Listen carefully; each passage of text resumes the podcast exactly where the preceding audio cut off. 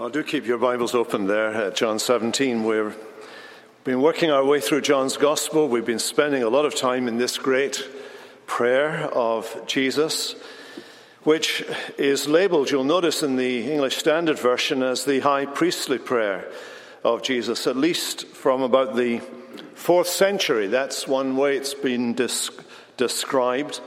Uh, one of the reasons for describing it this way is that the format of the prayer follows the format of the prayer of the great high priest of Israel. Uh, in that prayer in Leviticus, for example, you hear the priest of Israel praying for himself, praying for his fellow priests, and then praying for all the tribes of Israel. And as you glance down at the structure of this prayer of Jesus, you find in those first five verses he's praying for himself. He's praying about the glory that he shared with the Father before the world was created. He's praying about that life that he enjoyed before there was anything outside of that life, when it was all ad intra, all immanent, all God in himself, God in his own being. And Father, Son, and Spirit shared in that glory as one being one God. But he's also talking about the glory that was to come to him, particularly as our mediator, that is, as the one who has come into the world uh, to be our Savior, the God man. Something quite remarkable happened at the incarnation in that God took into himself, the Son of God took into himself human nature permanently and as our great high priest, he permanently, ever lives to make intercession for us. Not that he always has to pray for us, but that his very presence in God's immediate presence as the man Christ Jesus is the standing reminder that we have an advocate with the Father, Jesus Christ, the righteous one. He prays for himself and then he prays for his disciples, if you look at verses 6 through 19. The focus of those prayers has been on the immediate disciples. Now, we looked at those verses and we saw that there were certain descriptors used of the disciples that can be used of us. We've been chosen by the Father. Uh, we have come to believe. We have eternal life. All of those elements that, that are used there. We are not of the world. We belong to the heavenly kingdom and the heavenly king. And so we looked at things that Jesus says to his disciples that have a parallel, at least by extension, to us as believers. But we reminded ourselves last time that primarily Jesus is praying for them. They have a unique role in salvation history. They don't stand alongside us. We are not the same as they are. Those apostles of Jesus Christ were given not only to be eyewitnesses and ear witnesses of what Jesus did and said, but they have a fundamental place to play in the giving to us of that great gift of the Holy Spirit, that great extension of the Holy Spirit's ministry. He who is the Spirit of truth gave us His word, which is truth. And He gave it to us, as we saw last time, through the prophets and through the apostles. Some of the things Jesus says about them could be said of us as well. When he says to the Father, All yours are mine. Now, any of us can say about anything that we have, All mine is yours. Everything I am, everything I have, everything I hope to be, I do by the grace of God. And it's all of God. All of God. But Jesus says to God, All yours is mine. As Martin Luther said, no creature can say that to God. No one who is a mere creature, only God the Son. And as he's prayed for these apostles, he prays for them quite specifically that they might be kept. Especially kept, verse 12, in the name you have given me. That name is what had been revealed to them. They had had a special revelation from God that had come straight from the Son of God.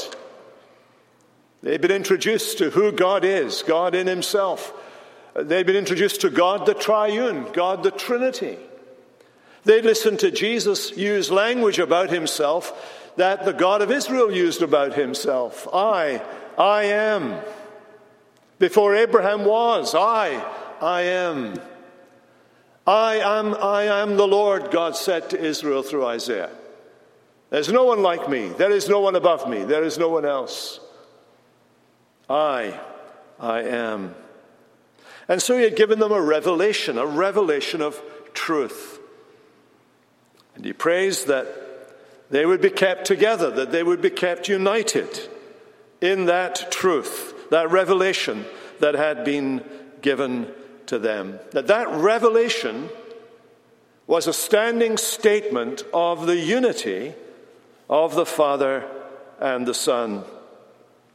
During his earthly ministry, verse 12, Jesus kept them in that name that had been given to him, referring to the power of God who had revealed himself. And he had left them with the gift of his word and of his spirit. Now, as we come then to this new section, we're immediately conscious that Jesus is now speaking of others. He is speaking of all the Israel of God. He is praying for you. He's praying for me. I do not ask for these only, that is, for the apostles, but also for those who will believe in me through their word. And if you're a Christian this evening, that describes you, it describes me. How do I believe in Jesus? I believe in Jesus through the apostolic word about Jesus. This word has brought me salvation. These are the words of life. Believing these words about Jesus brings me into life. These words of God, these words of Jesus, this message of the apostles is the very spoken word of God. Whenever it's read or preached, the breath of God is breathed out upon people, and the work of God is done in hearts and minds of men and women and boys and girls. Jesus had patterned the ministry of the apostles on his own ministry and mission in verse 18. The Father had sanctified Jesus and sent Jesus into the world. Jesus prays that the Father would sanctify the apostles and then he sends them into the world so that Father and Son are acting together to send, to sanctify and send the apostles out into the world with this great message. And from verse 20, we read that that message will have an effect. There will be those like us, many of us in this room, and many watching by webcast, who will believe in Him through their word. That's where we are this evening. And so, the burden of this prayer that Jesus offers is a prayer, first of all, for unity a unity with the apostles. There's the, the, the first subpoint, if you will. This prayer for unity is a prayer that the Church Catholic, that is, the Church everywhere and at all times, the Church Catholic, might be marked by unity. What is this unity? Well, our unity, according to Jesus, is with the apostles. Let me, first of all, show you what how he, he unfolds this. Look at verse 21 that all of them may be one. Verse 22 that they may be one. Well, in what way one? Well, that they might share the apostles' faith. I pray for those who will believe in me through their word, that they may be one just as you, Father, are in me and I in you, that they may be one in us so the world may believe that you have sent me. In other words, Jesus is praying that his church would be not only Catholic everywhere and therefore and orthodox, but that his church would be apostolic, that is, that it would be based and built on the apostolic truth. Thy word is truth. The only authentic Jesus is the Jesus we discover in our New Testament and through our New Testament in our Old Testament. The church is built on the foundation of the apostles and prophets. People sometimes think that's the wrong way around. Well, no, it isn't. As believers, we approach Christ and we approach the Bible in this, in this order. We come to the apostles who bring us to Jesus, and then through Jesus and the apostles, we go into the Old Testament and find it's all about Jesus, all about Him. It's the resurrection of Jesus that makes all of the scriptures, the new and the former scripture, authoritative and absolute truth for the church. And the church of Jesus Christ is meant to be an apostolic church. He's been emphasizing that uh, this, this gospel that he gives is a gospel of divine origin and that it introduces us into the very nature and heart of God.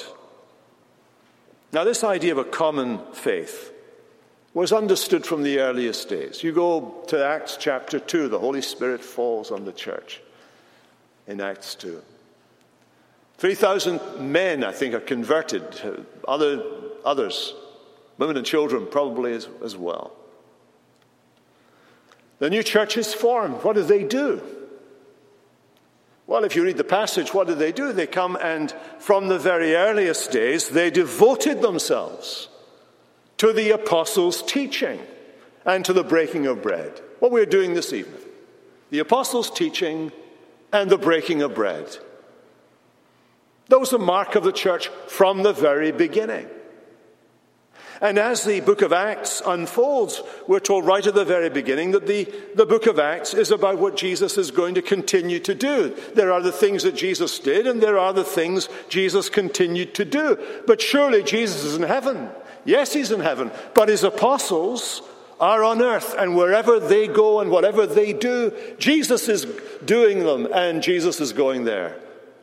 They are going in the spirit of Jesus. That's why people took note of the apostles, that they had been with Jesus.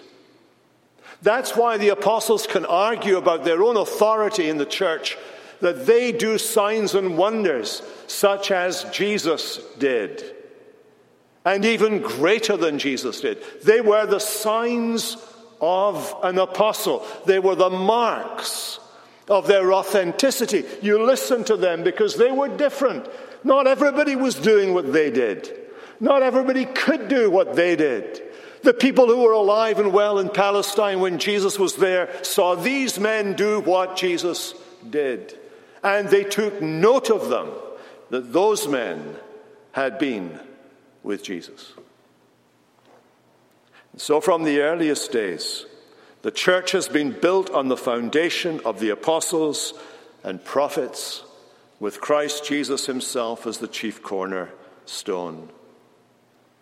So our unity is with the apostles. It's a unity in faith or a unity in truth. And secondly, our unity with one, is with one another, and it's a unity of love. A unity of love. Look at verse 21 that all of them may be one Father, just as you are in me and I in you, may they be one in us.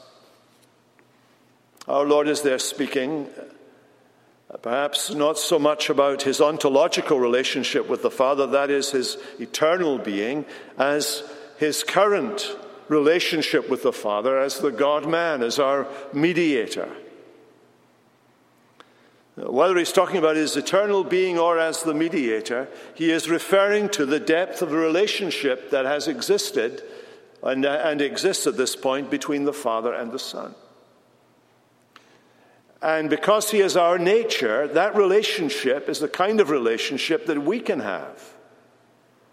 As he's talking about as the man Christ Jesus, then you and I can listen into this conversation, and at this point we can recognize that because he has my skin on, because he is he is walking in my skin and, and has my flesh and bone and is my brother, human being, the God man, that the kind of relationship he had with God in his humanity is open to me and you.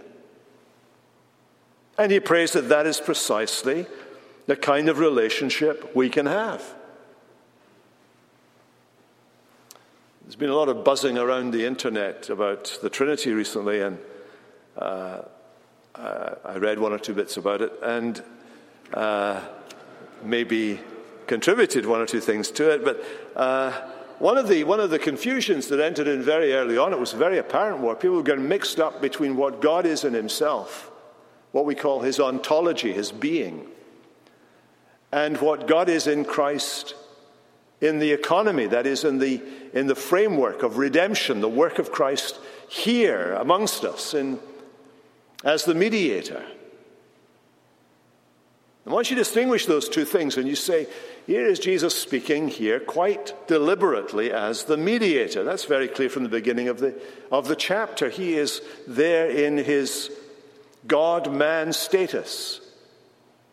And as he talks to us, he is not offering us the prospect that we will ever know God as, as God the Son knows God in his essential being. We could never do that. You have to be God to know God.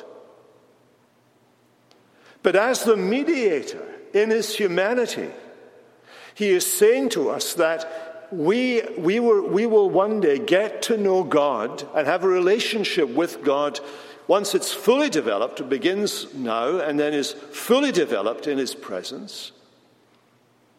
That is the same as Jesus himself experiences as our brother. As our brother. And that experience takes us to the very heart of God. The Father and the Son mutually indwell each other ultimately in eternity. But the Son, is the mediator, enjoys the, the indwelling of the Holy Spirit, just as we do. And because have, he has the Holy Spirit in his humanity, he has the Father dwelling in him by the Spirit. And so you and I can know God's presence Right now, we can know God's presence here as well as hereafter. In verse 22, he refers to the glory that's coming to him as the mediator. There is a glory that God has created, a splendor that God has created, a majesty that God has created that is appropriate to the successful mediator and the work that he has accomplished. A glory that is requisite and appropriate to him in his mediatorial office. We are now not talking about the glory that is intrinsic to the Godhead. Christ never lost that, never abandoned that, never stopped being God, never for one moment hesitated in sustaining all things by the word of his power. He did not empty himself of that glory, he emptied himself by taking something he never had before. He took the form of a servant. He came in likeness as a human. And it was in that location as the second and last Adam, as the true and faithful Israelite that he was obedient in my place, in your place, and that he kept the Father's commands and achieved the glory, the mediatorial glory that God promised to give to him, and which he now, if you listen carefully to these words, delights to share with his people.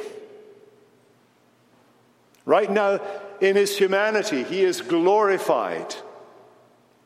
And when Jesus comes again, we will be glorified. We will have bodies like unto his glorious body. We will sit in his glory, sharing that mediatorial glory. We do not become God, but we become one with our mediator, and we share his glory on that final, that final day. And so he, he prays that his church would be one, would be one in the terms of the truth, would be one in terms of love, that is, love for God, love for one another. And that distinguishing unity, he says, will have an influence on the world. The world will be convicted by it, by the truth. And there are those in the world that will be attracted by it as they see the demonstration of love among the people of God. And he goes further. He prays that the world may know that you sent me and loved them even as you loved me. Only Jesus could say that to us.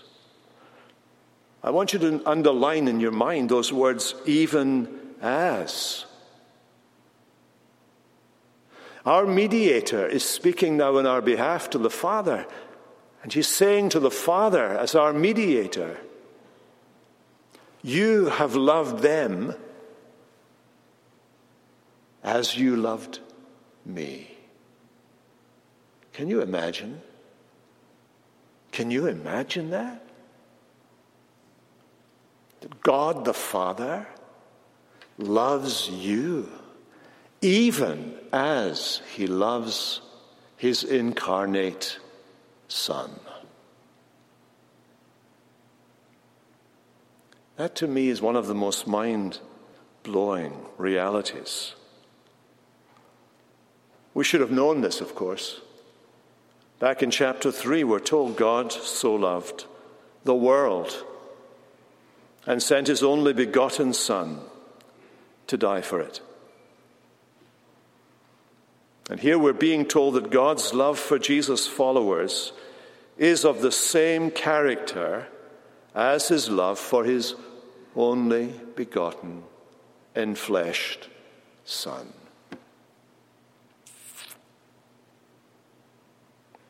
That's why, in the end, all of Jesus' people become God's beloved people.